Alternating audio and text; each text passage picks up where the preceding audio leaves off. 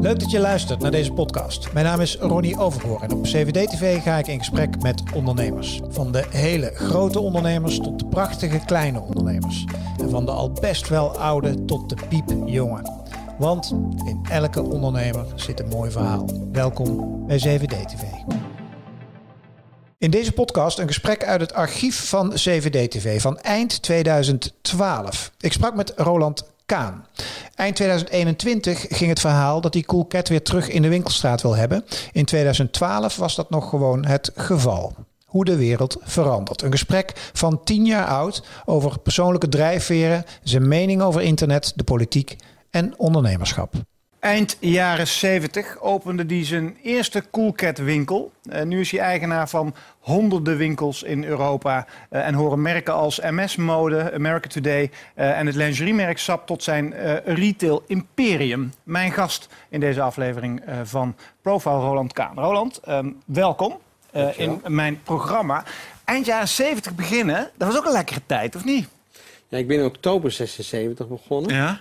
Klein winkeltje op de Nieuwe Dijk, heette Privé. Privé was dat. Ja, en ja, dat was een, inderdaad een hele ruige tijd. Ik zat tussen twee Antillianencafés in.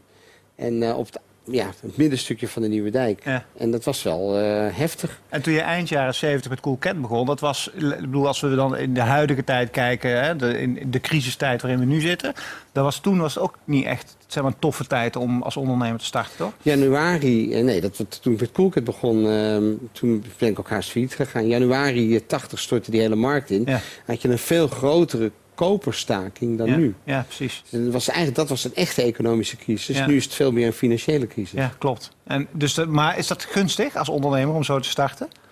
Nou, je leert er wel veel van. Ja, je, je, moet heel snel uh, moet je zorgen de juiste dingen te doen. Ja. Wij gaan het zo meteen nog uitgebreid hebben over jou. Eh, zeg maar, ik heb maar even imperium genoemd. Dat is langzamerhand wel geworden volgens mij. Maar eerst even inzoomen op jou als uh, persoontje. Vind ik altijd interessant. Ik heb even een paar uh, trefwoorden die je zo her en der leest als men. Want ik ken jou nog niet, de eerste keer dat ik jou spreek. Maar een paar dingen die ik dan hoor. Uh, even jou kijken of dat klopt of zo. Of dat je zegt, nou dat is gelul, dat zegt iemand, dat is helemaal niet... Naïef word jij genoemd. Nee, ik ben goed gelovig, maar niet naïef. En, maar dus misschien bedoelen ze met naïef dat je je soms... Dat je, hoe moet ik zeggen, dat je, dat je de kracht van een kind hebt behouden? Oh ja, dat klopt. Ik ben, ik ben een groot kind. Maar ik, ben, zeg maar ook, geloof ik niet dat kinderen naïef zijn. Ik denk dat, dat kinderen gewoon openstaan. En uh, Led Zeppelin heeft wel eens gezegd... Uh, mind works best. Mind is like a parachute. It works best when it's open. Hmm. En dat geldt natuurlijk als je, als je nieuwsgierig naar de maatschappij kijkt... nieuwsgierig kijkt naar alles wat er gebeurt... ja, dan heb je natuurlijk een ander soort levensblik. Ja. Omdat je steeds cynischer bent geworden door alles wat... Uh, je aangedaan is, als het ware. En daar heb jij gelukkig niet zoveel last van? Nee, ik heb ook heel veel succes. Dus dan, uh, dat succes maakt ook weer dat je iedere dag weer met een lach op kan staan. Het is een soort wisselwerking. Uh, onrustig?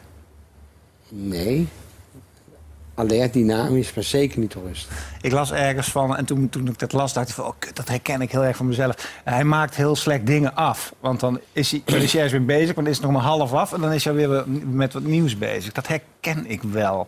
dat heb ik wel heel sterk gehad. Ja. Maar ik heb geleerd mezelf discipline bij te brengen. Hoe heb je dat geleerd? Doordat je... Ehm, ziet dat het resultaat anders gewoon onvoldoende is. En dat kan je gewoon op deze schaal je niet permitteren. En hoe doe je dat dan, die discipline? Wat, hoe uitzicht dat dan, die nou, discipline? Nou, bijvoorbeeld, ik sta iedere ochtend vroeg op. Ik uh, dwing mezelf om lijstjes te maken en uh, dingen af te, af te maken. Heel lang geleden heeft uh, een van mijn belangrijkste adviseurs schoot voor in mijn agenda gezet. In Roland, in life you never get what you expect, but what you inspect. Dus ik vind mensen omheen. Ik kan zelf dat heel slecht. Ik ben geen politieagent. Ik ben een inspirator en geen, uh, ik, geen controleur. Maar heb jij dus mensen om je heen nodig? Ik heb dus mensen om me heen verzameld die, dat, die mijn lacunes invullen. Ja, dat is het belangrijkste wat er is volgens mij. Hè? Ja, goed team is fantastisch. Ja, ja. Nee, ik heb echt geweldige mensen om Maar dat is volgens mij ook... Nou projecteer ik een beetje hoor, maar ik vind dat heel lastig. Want om, ik, kan me, uh, hoe stel ik dit als vraag? Heb je niet heel snel het gevoel dat je het zelf beter kan? Dat had ik vroeger wel heel sterk. En ik ben er inmiddels achter dat dat misplaatste arrogantie ja? is. Ja? Dat er heel, op ieder deelgebiedje is er wel iemand te vinden die iets beter kan dan ik. Is er ook een deelgebiedje waar jij de allerbeste in bent? Nou, ik ben echt ondernemer. Dus ik, heb, uh, ik merk ook dat ik moed heb Ik zie het ook als je nu als je gaat investeren, hoe weinig mensen bereid zijn hun eigen geld echt in te zetten. En ik ben altijd gegaan. Ja. Ik heb ook nooit, ik zie geld ook niet als iets anders dan een tool. Een Ja. tool om eh, succes te hebben, een tool om eh, een leuk leven te leiden. Maar het is geen doel, het is Nee, een tool. Maar het is kenmerk voor elke succesvolle ondernemer. Hè? Dat, die, die, daar gaat het al lang niet meer om geld. Geld is wel heel fijn. Ik ben gek op geld. Maar ik hou ook van geld en daarom komt het ook naar me toe. Om er leuke dingen mee te doen. Ja. Eh, bijvoorbeeld groeien, een bedrijf laten groeien, heel veel mensen kansen bieden. is natuurlijk ook hartstikke leuk. En maak je onafhankelijk van een bank? Nou ja, als je een goed, goede ondernemer bent, dan zorg je dat je onafhankelijk bent van alles, dus ook van een bank.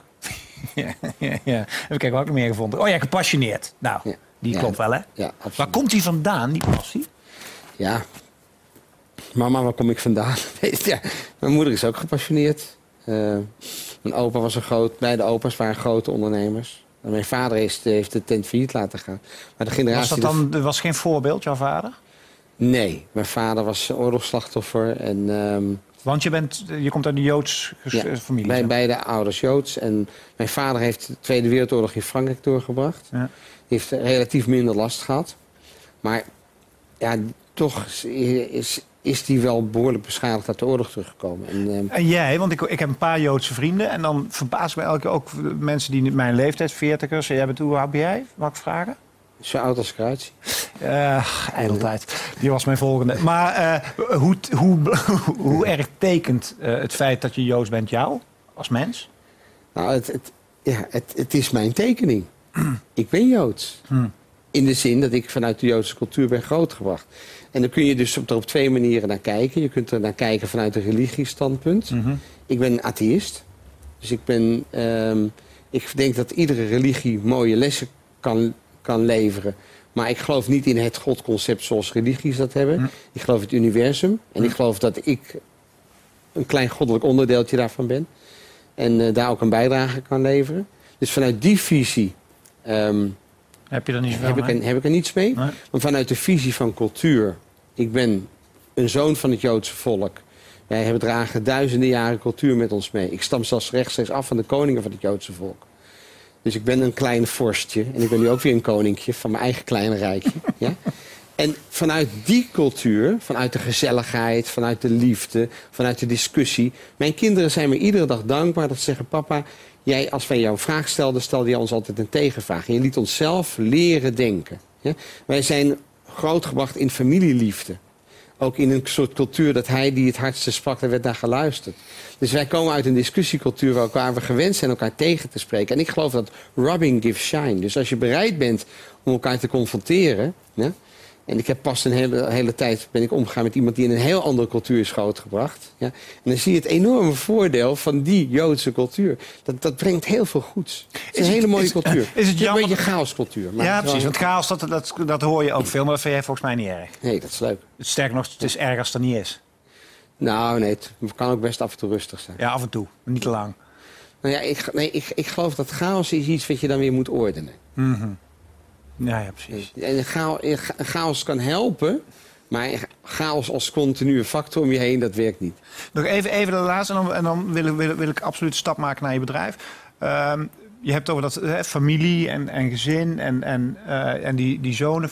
Is het, dat is mijn laatste persoonlijke vraag. Als die te persoonlijk is, dan moet je, moet je hem terugknallen. Maar is het jammer dat dan, want je hebt een eerste vrouw gehad... waar je ook je kinderen mee hebt gekregen. Ja. Die, eh, daar ben je niet meer bij. Ehm, Nee. is, is dat, baal je daarvan, dat dat mislukt is? Hè? Dat, zeg maar, zo'n huwelijk? Ja, dat is wel mijn grootste eh, mislukking in mijn leven. Hm. Maar dat, ja, je groeit uit elkaar. Ja. Ik vraag me ook af of als je een leven leidt, eh, ik, ik ben van plan 100 te worden, Dat of, je dan, eh, of het dan sowieso eh, niet van een andere orde is dat je gewoon een aantal keren fases doormaakt, dat je een bepaalde periode met iemand bent en dan komt er een nieuwe fase. Monogamie voor het leven is, is omdat we zo oud worden, wordt dat steeds. Ja. Ajit Bakas, een van de trendwatchers, Ja. noemt dat als een van de trends. Hè. Die zegt van je worden, worden zo oud Ja. dat het eigenlijk een waanidee is dat je bij één vrouw bent. We- Ik geloof sowieso niet in monogamie. Daar zouden we het ook weer uren over kunnen gaan hebben. En dat zou ik volgende keer graag doen, maar dat vind ik jammer van de tijd, want ik wil het over jouw bedrijf hebben. Ehm, Oh ja, nee, nee, nee. Ja, dat kan ook een hele, hele grote business zijn. Ik geloof niet Want in ik zit niet in die business. Nee, maar ik geloof, ik, ik, geloof- ik geloof niet in monogamie, zei ze dol. Eigenlijk, ik bedoel, dan geloof je niet in monogamie. Ja, ik bedoel, dus, eh, de, de, de kan. En eh, ik zie nu een foto's op je Facebook en denk, nou, dat snap ik ook wel eigenlijk. Jouw onderwijscarrière, hoe was die? Die was dramatisch. Ik ben van drie middelbare scholen verwijderd. Ja. En ik ben met mijn zeventiende bij de Bijkhof gaan werken. Hey, en dat hoor ik vaker van ondernemerschap. Wat vind je van het onderwijs? Nou ja, ik ben nu heel nauw betrokken bij het onderwijs. Ik Want? ben voorzitter van, het van de Raad van Advies van de AMFI, AMFI, Amsterdam Fashion Institute. Dat is de HBO-opleiding voor mode. En ehm, eh, we doen design, we doen marketing en we doen eh, En waarom doe je dat? management. Ik vind het ongelooflijk belangrijk om eh, de kennis en informatie en mijn know-how zo breed mogelijk eh, te gebruiken. Ik vind het ongelooflijk belangrijk dat mensen mee kunnen genieten, profiteren als ze Mm. dat willen. Dat is altijd een vrije keus. Van wat ik heb eh, ervaren. Want dan krijgt het veel meer waarde. Maar wat vind je van het onderwijs in Nederland? Het onderwijs in Nederland is al twintig jaar eh, ongelooflijk eh, zich slecht aan het ontwikkelen. We worden, het, er is een enorme machtcultuur bij de ministeries en bij de besturen van de universiteiten. Er is helemaal geen klantgericht denken. Klanten zijn compleet onbelangrijk. We hadden een van de beste onderwijssystemen met, eh, VVO, met het VWO-systeem, met het gymnasium. Het is echt, ja, alleen het topje is goed. Als je ziet die mbo's, dat zijn troosteloze leerschuren... met ongemotiveerde leraren, met, eh, het zijn kazernes. En, en die jonge lui die hebben heel andere dingen nodig. Dus er wordt helemaal niet gekeken naar hoe je klanten kan boeien. Kinderen als klanten zien. En, en dat, dat, ja, dat, dat vind ik heel triest. En, en wij hebben bij Coolcat op een gegeven moment ook een eigen mbo opgezet. Nou, sterker nog, dat was een van de triggers om me te verdiepen in jou. Omdat ik me als geen ander irriteer aan het onderwijs in Nederland. Ik bedoel, elk greintje creativiteit. Nou, ik irriteer me aan het bestuur in Nederland. Ja, ja. Ja? ja. Het, eh, het- en, en, maar ja, de- waarschijnlijk krijgt ieder land het bestuur wat hij verdient. Eh, als je ziet hoeveel mensen op Roemer stemmen... terwijl die man gewoon echt een ramp voor dit land zou zijn. Echt een ramp. Mm. Mm. Zoals eh, heel, heel, heel veel rijke Fransen vertrekken nu uit, uit Frankrijk... Ja. omdat die Hollande gewoon rare dingen doet. En je, Mm. kijk, het is niet meer zoals als vroeger dat, geld, dat je geld niet kon meenemen. Of dat je, als ondernemer ben je zo mobiel als maar wat. Ja. Als bedrijf ben je zo mobiel ja, en tegen de tijd dat je En- 65, 70 procent moet gaan lopen aftikken aan een staat die dan achterin volgens er een puinhoop van Ja. maakt, dan ben je weg. Ja, maar als je 245 miljard aan belasting binnenfietst... Ja, en je hebt het nodig om 7,5 miljard per jaar te veel uit te geven... wat bovenop onze schuld komt. Ja, ja dan ben je een stelletje dorpsgekken. Hmm. En ik, ja, ik heb dus eigenlijk ongelooflijk weinig respect... voordat dit zo werkt. En, en het gekke is dat dat dus door de hele financiële wereld... als normaal wordt gezien dat je meer geld uitgeeft dan dat je verdient. Nou ja, als je, wij dat zouden doen, als we dat maar lang genoeg zouden doen... zouden wij in de gevangenis draaien. En nu maar, niet, maar, niet, ja, ja, ja. maar niet als politicus. Nee, dan nee. kom je daarmee weg. Nee, dan, dan draaien ze 3 procent. En dan zeggen ze, ja, zo tegen, tegen 2017... dan hebben we het misschien wel eens een keer weer op orde. Dan, eh, gisteren heb ik een tweet uitgestuurd van... Je zal directeur zijn van, het zal de directeur zijn van je wij, vliegtuig. hebben geloof, wij hebben geloof ik een kleine 400 miljard schuld. Ja, Dus in plaats van dat we nou eens gaan kijken hoe we die 400 miljard schuld gaan opruimen... ja. gaan we dus nadenken hoe we er gewoon niet meer dan 7, 7 miljard per jaar extra bij fietsen. Ja. Waar gewoon weer rente over betaald moet worden. Dit is gewoon een ramp voor de volgende generatie. Ja. En het enorm sterker zou zijn als wij nou eens wel in staat zouden zijn om minder uit te geven dan dat we verdienen. Dat we daarmee strategisch een waanzinnig andere koers kunnen varen dan ieder ander land. Ik geloof juist heel erg dat je contra moet zijn. Dus als iedereen links staat, moet je rechts staan. Dan heb je, heb je veel space. En ja, dat, dat, nee, echt Nederland wordt ook door knappe financiële mensen ongelooflijk slecht gemanaged. En nu?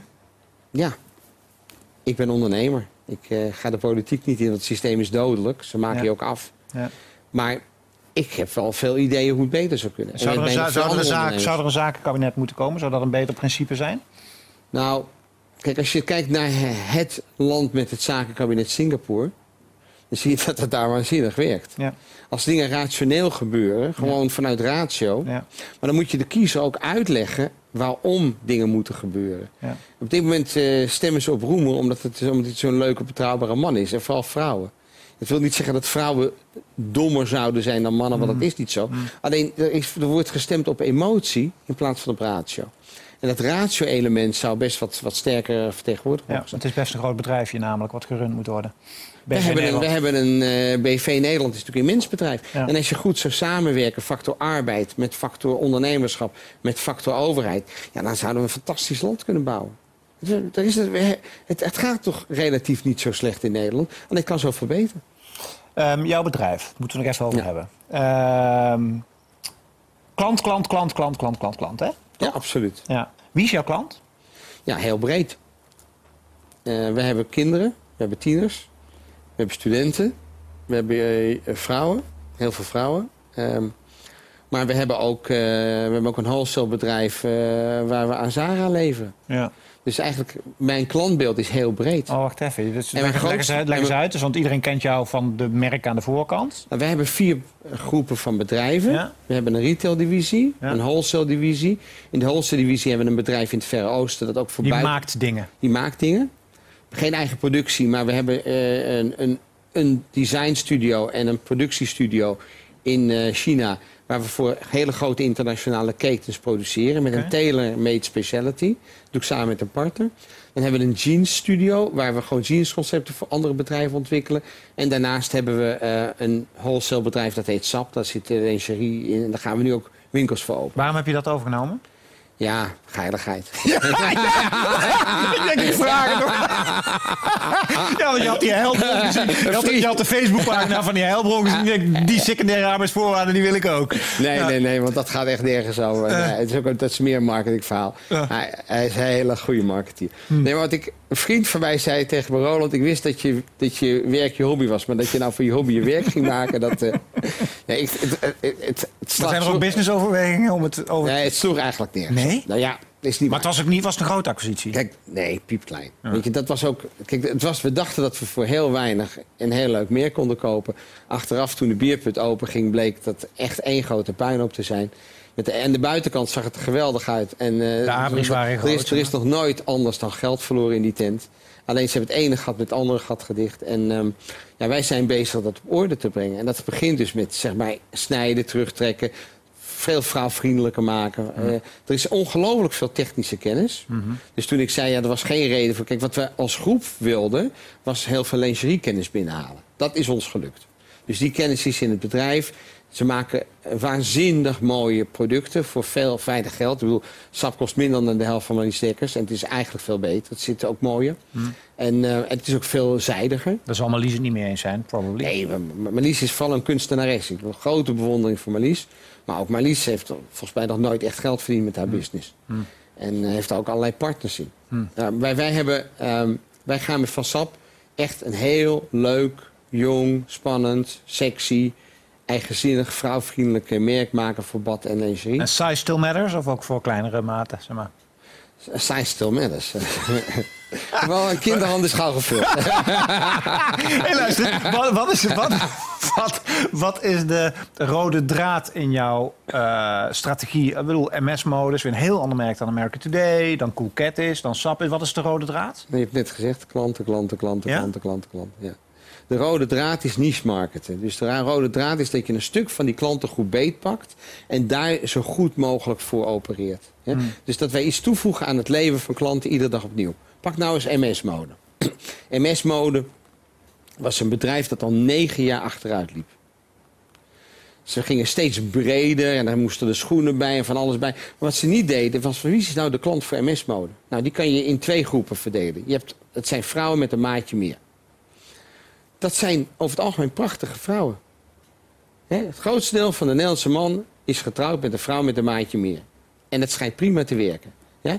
Dat zijn mooie vrouwen, die hebben mooie lichaamsdelen, die zijn, mogen ook trots op zichzelf zijn. Ja. Nou, een deel van die vrouwen is niet trots op zichzelf. En die draagt kleding vooral om hun lijf te bedekken. Maar een ander deel van die vrouw heeft een mooie boezem. Of een ziet er, ja, die, als je maandje 44 bent, ben je, mag, mag je ook een lekker, kan je ook een lekker wijf zijn. En wij willen ook voor die groep vrouwen iets betekenen. Gewoon leuke, aantrekkelijke, vrouwelijke, goed zittende, comfortabele kleding maken. Voor die ene groep die zich vooral wil bedekken. En die, dus die wil niet opvallend uitzien. En die andere groep die een beetje meer fleur wil. En die een beetje meer glamour. En, en die gewoon trots is op haar vrouw zijn. Nou, voor die vrouw, dat is een echte niche-markt. Maar inmiddels een immense niche-markt. Ja, daar willen wij de kampioen van Europa zijn. Want hoe groot ben je nou inmiddels? Als het gaat om het, even, even wat cijfers, feiten cijfers. Hoeveel winkels, uh, omzet? 630 winkels. Ja. Kleine, de hele groep zit ongeveer kleine 600 miljoen om. En ehm, ja, we zijn eh, Hoeveel mensen heb je op de payroll staan? 5.500. Nee, we zijn, en, en daar zijn al zeker welke landen zit 30.000. je? Eh, we zitten in zes landen in Europa waar we winkels hebben. Nederland, België, Luxemburg, Frankrijk, eh, Duitsland en Spanje. Ja. Ehm, en we hebben kantoren in Azië, ehm, kantoren in Turkije... waar we dus zeg maar, onze inkoop en onze productie En regelen. wat is jouw rol nu nog? Ik ben zeg maar, de inspirator. ik ben de CEO van de groep. Dus, ik- Dus operationeel wordt het ik, gewoon ja, geleid? bijvoorbeeld, ik heb een, een MS-modedag, ik heb een Coolcat-dag, ik heb een American Today-dag. En eh, ik eh, ondersteun de directies van de verschillende bedrijven. Maar ik op, operationeel en ik doe nog al het vastgoed, eh, samen met Bas, mijn vastgoedpartner. Dus alle locaties, er wordt geen nieuwe winkel aangehuurd zonder dat ik daar iets over heb mogen zeggen. Je belangrijkste concurrenten? Waar je van denkt, kut, eikels. Wie zijn dat? Nee, ik denk, verwacht geen enkele concurrent. Eh, waarvan je denkt, goh, dat is gaaf. Ja, Zara, Sarah, H&M, H&M. twee grote internationale Ja. spelers. Maar ook op het deelgebied hebben we wel goede concurrentie. Zo mooi, ik had gisteren een paar pubermeiden op bezoek. En eh, toen vroeg ik even naar Coolcat. En dan zijn dat inderdaad meteen de twee namen die in het omveld eh, worden genoemd... als zijnde de concurrenten. Ja. Ja. En dus, wat ga je er dan mee doen? Wat doe je met concurrenten? Nou, wat je dus doet, is, en dat is ook wat ik aan mijn mensen altijd duidelijk maak. Je moet van je concurrent zoveel mogelijk afweten. Dan worden er conculega's. En dat betekent dus dat Zara heeft een bepaalde plek in de markt. H&M heeft een bepaalde plek in de markt, maar Coolcat ook. Wij zijn veel stoerder, wij zijn veel sexier. We hebben met stip de spannendste kinderkleding van Europa. Maar wij durven. En toen wij met van tienerkleding voor Coolcat ook kinderkleding gingen maken... toen eh, ging ik daar research naar doen. En toen kwam ik bij eh, een winkel binnen die heette Hij. Die, eh, tegenwoordig heet dat Wie. En er stonden een moeder en een verkoper met een jongetje in het midden. En die moeder zei... en die, die moeder en die verkoper hadden een broek in hun handen. En de, die jongen stond tussen die moeder en die verkoper in. En toen zei die moeder, past die broek nou? En het jongetje zei nee. En die verkoper stond er wat hulpeloos bij. En toen zei die moeder, past die broek nou? En het jongetje zei nee. En toen zei die verkoper, nou kijk, we hebben ook nog in die en die kleur. En het jongetje zei nee. Zei die moeder, je past die broek. En het jongetje zei nee, nee, ik wil hem niet, ik wil hem niet, ik wil hem niet. Nou, ik ging, kwam de volgende dag opgeladen bij mijn team. Ik zeg, jongens, wij gaan kinderkleding maken voor kinderen die het wel willen. Dat, dat deden we in de tachtige jaren. Ik denk dat we begonnen zijn met kinderkleding. Kinderkleding, Coolcat 79. Kinderkleding, ik denk 7, 8 jaar later. En toen hebben we een, iets heel bijzonders gedaan. We hebben ons helemaal gericht op die kinderen en niet op die ouders. Veel ouders vonden die kinderkleding te luid. Maar die kinderen vonden het geweldig. Ja. En dus we hebben de moed gehad om, ondanks dat onze consument toen nog geen eigen portemonnee had... Toch en nog steeds die kinderen van 6 en 8 geen eigen portemonnee hebben... hebben wij durven gokken op het eh, gevoel dat kinderen een steeds belangrijkere stempel zouden gaan hebben op hun eigen kledinggedrag. En ik heb dat ook als test, had ik dat ook thuis. Want ik heb dochter en ik was drie. En ik had knalrode Nike's meegenomen uit New York. En mijn vrouw die zag ze, dat ik eh, s ochtends...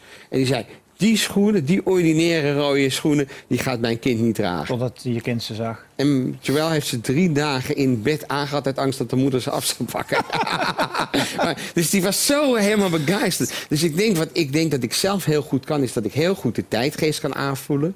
Dat ik enorm nieuwsgierig ben en opensta voor mensen. Dus zie wat er in de wereld aan de hand is. Ik reis ook heel veel. Ik heb ook geweldige designers en, en, en, en forecasters om me heen. Ik praat met heel veel mensen. Ik sta eigenlijk helemaal midden in het leven. Ik ben echt super jong. En, eh, maar niet, ik weet alleen maar niet hoe jong. want dat- maar niet, maar niet geforceerd. Nou, hoe oud denk je dat ik ben? Maar je hebt, je hebt research gedaan, je weet precies hoe Nee, ik nee, ben. zou, als ik research doe, dan ben ik nooit met dat soort feitjes bezig. Ik heb geen idee, ergens in de 50 zul je zijn, denk ik. Ik ben net 60 geworden. Ja? Maar ik voel me eh, lekker dat het toen ik 48 was. ja? Ja. Oh, dat vind ik wel hoopvol. Want ik ben 8, 47 en ik ja. vind me al zo oud. Maar dat maakt dus met 60... Nee, ik voel me helemaal niet oud. Ik Oh, ben van gek. plan 100 te worden. Ja, dat, dat begreep ik. Hoe ga je dat doen? Nou, A, door heel gezond te leven. Ja? B, door eh, dat in het universum te plaatsen. Zij door goed op te Hoe blijven. bedoel je dat in het universum te Nou, plaatsen? ik geloof heel erg dat alles wat je gelooft, en dat je dat, uit, dat, je dat uitdraagt. Hè? Dus op het moment dat ik zeg ik ga 100 een soort self-fulfilling prophecy, zeg maar. Als je het maar zegt en gelooft, dan gebeurt het. nou, het, het gaat in ieder geval niet tegen je werken. Nee. Ja, daar geloof ik heel erg in. Ik geloof dat je als mens heel veel dingen kunt maken. Je kunt kiezen voor geluk of je kunt kiezen voor drama. Je kunt kiezen voor succes of je kunt kiezen voor failure. Je kunt kiezen voor passie.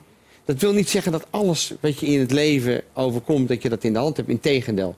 Als je opeens ziek wordt, dat heb je niet in de hand. Maar wat je wel in de hand hebt, is hoe je ermee om kan gaan. Ja. Vriendje van mij, heel, heel goed vriendje van mij, is net geopereerd aan prostaatkanker. Iets waar wij als mannen natuurlijk allemaal enorm risico voor lopen. Als ik zie hoe hij daarmee omgaat, ja, ja hij is een survivor. Ja. En het wil niet zeggen dat als je doodgaat, dat je dan aan zo'n ziekte, dat je dan geen positiviteit hebt gehad. Hè? Want dat zou het wel heel erg in een hokje plaatsen. Want we hebben natuurlijk ons, ons karma niet helemaal in de hand. Nee. Dat zou een illusie zijn, dat zou Ja. mooi zijn. Maar wat we wel in de hand hebben, laten we daar je godesnaam op een leuke en een positieve manier mee omgaan. Ja, eens. Ja, helemaal eens. Ehm, nog even terug naar je winkel. Ehm, ik ben een internetjongen. Eh, de wereld digitaliseert is een dolle. Eh, E-commerce gaat sky high. Eh, hoe zit jij daarin? Nou, geloof ik ook. Ik geloof in clicks en bricks. Ja. En wat doe je aan kliks? Nou, we hebben een webshop voor Coolcat. Die hebben we opnieuw gelanceerd eh, dit jaar. Die ziet er geweldig uit.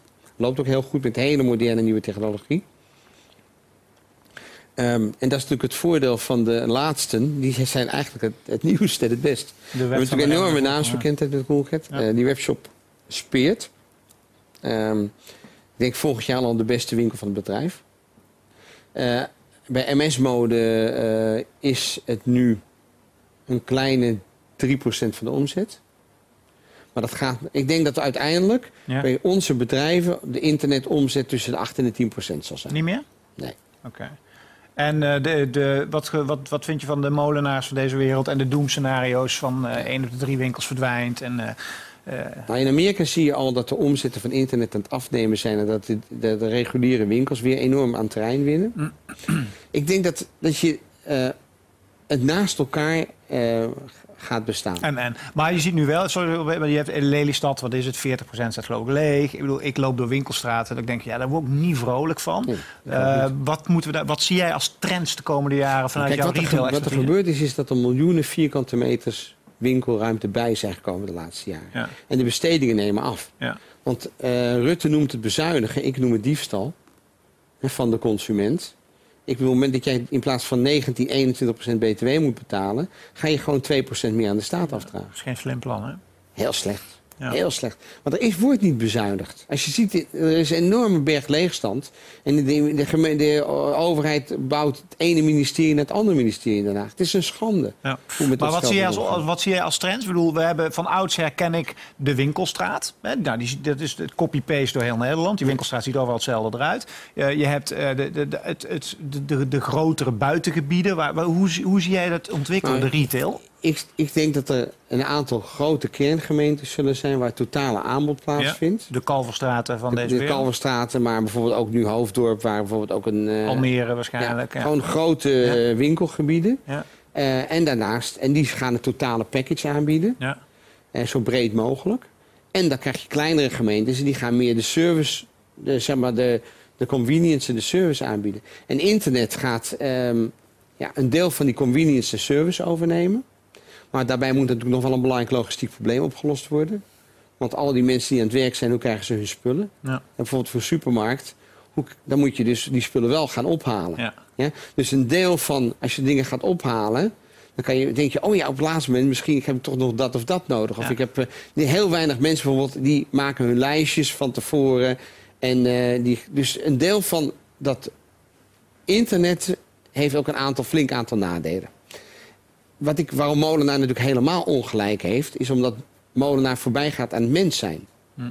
Wij zijn gewoon een sociaal kuddedier. Ja. Wij hebben behoefte aan intercontact. We hebben behoefte aan warmte. We hebben behoefte aan menselijkheid. We hebben behoefte aan gezelligheid. We hebben behoefte aan creativiteit en uitdaging. Ja. En een stukje kun je daarvan best perfect digitaliseren. En je kunt met techniek alles.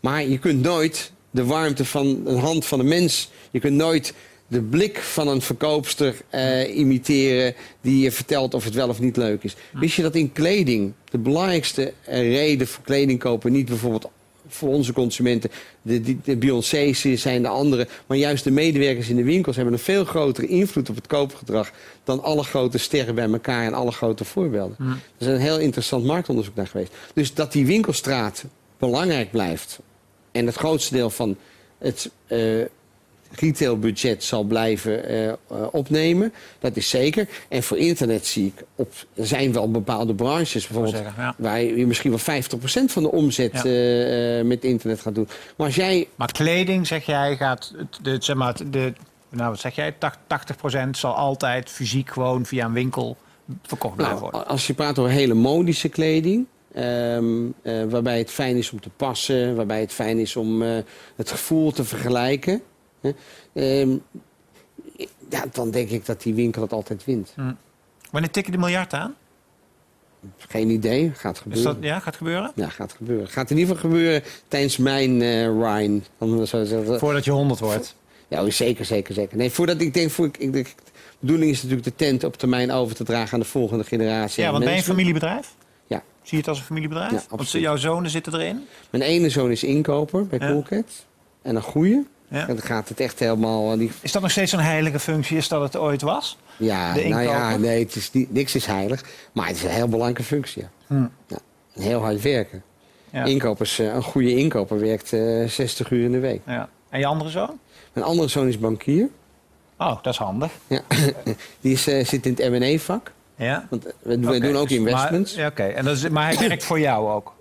Nee, hij werkt bij ING. Bij ING, maar als je een M&A-traject doet, dan schakel je hem in. Nee, dat mag helemaal niet. Dat zijn helemaal Oh, gescheiden... eh, eh, nee, hij vertelt me bijvoorbeeld ook nooit iets. Dan zegt die pap... eh, Maar hij is een corporate zijn- mannetje met uh, pakkie en alles. Ja, met alles, ja. Ja, Ah? ja, ja, het is heel lachen. Dus die gasten werken ook heel hard, hoor. Ja, ja, ja. ja, Maar nee, die heeft een universitaire opleiding gedaan. Dat is de eerste K met een universitair afgeronde opleiding. Althans, een bachelor's. maar En waar die- komt hij niet bij jou? Is toch Nou, hij komt bij mij. Althans, bij mij. Het is hun bedrijf al. We hebben het grootste deel van de zaak is al van mijn kinderen. Oké. En die had een dochter, zei ook nog? Ja, mijn, mijn, mijn, lieve Jonathan, om daar even af te maken, die, die is dus nu M&A'er. Ja. En die gaat nog een, een eh, master in Amerika, een MBA, of een MBA doen in Amerika. En dan ben ik benieuwd wat hij gaat doen. Ja. Misschien nog eens een tijdje bij een venturefonds. Of, eh, maar uiteindelijk gaan mijn zoon samen met management de tent overnemen. Dat is hun bedoeling ook. En mijn dochter, ja, dat is eh, echt het genie van de familie. Die riep al met tien jaar dat ze wereldberoemd wilde worden. En met vijftien zei ze, ik ga naar Amerika als de familie niet meegaat. Die is naar een high school in Amerika gegaan. En die is nu een van de veertien kinderen die meedraait in de film direction opleiding, bachelorsopleiding van de New York Film Academy. En dat Hoe oud is die nu? die is 20. En als je ziet die films die die meid maakt, eh, daar krijg je kippen van. Ze schrijft de scenario's, de scripts. En, ehm, en ze is nu bezig met een film, die gaat, ze in, eh, die gaat naar het filmfestival. Wat stoer. Ja, ik ben echt zo trots op maar je 20 ziet er niet meer zoveel dan nu. Wat? Je ziet er niet meer zoveel? Ik zie, nee, ik zie er eigenlijk de laatste vier jaar heel weinig bij. Dat is dan weer het voordeel van de moderne techniek. Ja. Ik heb gisteren... eh, ja, eigenlijk eh, zijn ze nachtmens. Dus Ja. ehm, die staat natuurlijk zes uur vroeger. Dus eh, om een uur of zeven s ochtends, of half zeven, kan ik het perfect bereiken. Ja. En dan, eh, wordt zij- ja, dan begint haar echte Ja. dag. Ja, en je zit gewoon met elkaar te kletsen en video en En alles. zij heeft En, zoveel creativiteit, die geest gaat maar de hele tijd. En ze schrijft Waar heb je het scripts. van? Ja, het is, ja, het is echt een briljant kind. Hmm. Maar ook de- vanaf tiende wist ze... zij had ook de secret. Vanaf de tiende wist ze wat Ja, haar dat had jij, is dat belangrijk? Dat, want jij had dat ook, hè? Als jochie al wist jij dat Ja, jij dit ging dat, doen, hè? Dat maakt je succesvol. Jij zei ook, ergens las ik, hoe concreter je dingen kan voorstellen. Dat vond ik zo'n waarheid. Hoe echter het ook wordt, hè? Als je ziet die verhalen die mijn dochter schrijft... waar ze ook mee aangenomen is op de New York Film Academy... dat script wat ze geschreven heeft... Nou, daar heb ik kippenvel van gekregen. Ja. En dat kind kon in Nederland nog nauwelijks HAVO doen. En iedereen was aan het zeiken van ze kon niet dit en ze kon niet dat. Want Nederland gaat over wat je niet kunt. Ja. In Amerika stimuleren wat je wel kan. En dat is echt, we moeten af van die negatieve cultuur. We moeten Ja. terug naar een maatschappij waarin we gewoon mensen belonen voor positiviteit. En dat we eh, zorgen dat succes eh, Ja. eh, een motor wordt. En bij mijn kinderen hebben dat alle drie, zijn alle drie heel, heel andere kinderen dan ik. Veel bescheidener. En, maar alle drie met een enorme innerlijke kracht, enorm veel power. En ik ben heel trots op ze. Ik vond het heel leuk dat je mijn gast was. Dankjewel. De Ik tijd vond is het heel leuk om hier te zijn. Dankjewel. Top, Roland, dankjewel. Wil je meer van deze ondernemersverhalen horen? Volg dan de podcast van 7D-TV. En ben jij meer van de video's? Weet dan dat alle 7D-TV-gesprekken als video te zien zijn op YouTube. Voor nu, dankjewel voor het luisteren en heel graag tot een volgend gesprek op 7D-TV.